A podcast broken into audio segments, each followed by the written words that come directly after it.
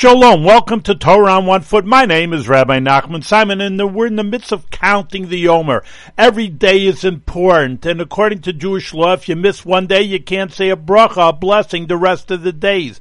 So what does that teach us? That every day is important. Can't say, well, I'll just take off a day or a few days and not do any turn the mitzvahs because we're counting every day. It shows you every day and every hour, every minute is very important. Time is something that you can never make up.